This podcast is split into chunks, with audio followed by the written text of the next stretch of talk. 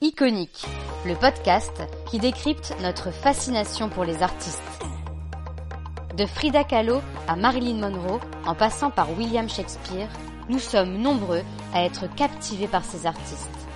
Pourquoi et comment sont-ils devenus de véritables icônes? Je vous emmène à la rencontre de ceux dont le nom et l'image refusent de disparaître. Ils et elles sont devenus des symboles militants, des modèles à suivre, des objets de désir, des marques qui rapportent gros. Dans chaque épisode, coup de projecteur sur notre fascination pour une figure emblématique de notre imaginaire collectif. Attention spoil, on ne naît pas icône, on le devient.